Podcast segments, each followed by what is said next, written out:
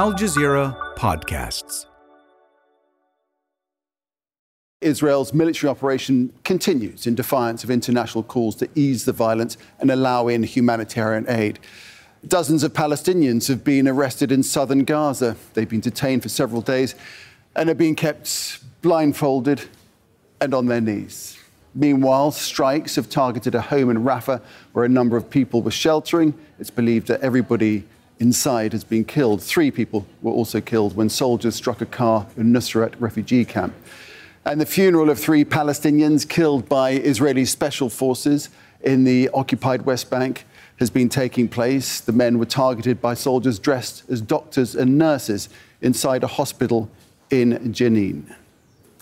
Now, Israel has returned the bodies of 80 Palestinians killed in Gaza in recent weeks. They were sent in a truck through the Karam Abu Salem crossing and will be buried in the city of Rafah in southern Gaza. The bodies had been taken and held in Israel.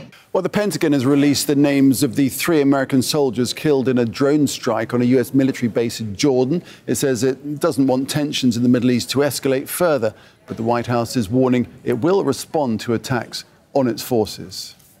China is reported to be urging Iran to help stop attacks on shipping in the Red Sea.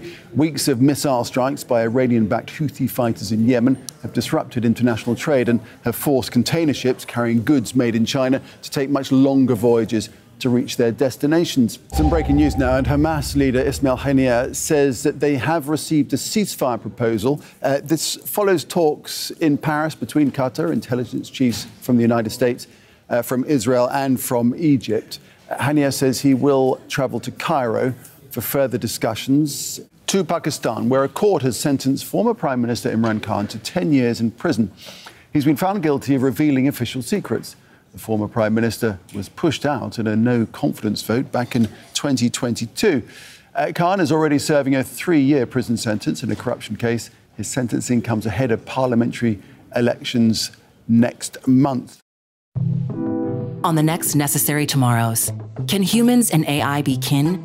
We meet Cree artist Archer Pechawis. I would like to take the AI back to the res and like go to ceremonies with it, right? And teach it about our spiritual protocols in the hopes of deepening our relationship. And theorist Douglas Rushkoff. The AI that we launched was capitalism back in the 12th and 13th century. That is the program that is running. And artificial intelligence is running inside capitalism. Indigenous AI on Necessary Tomorrows, a new podcast by Doha Debates and Al Jazeera. Find it wherever you listen to podcasts.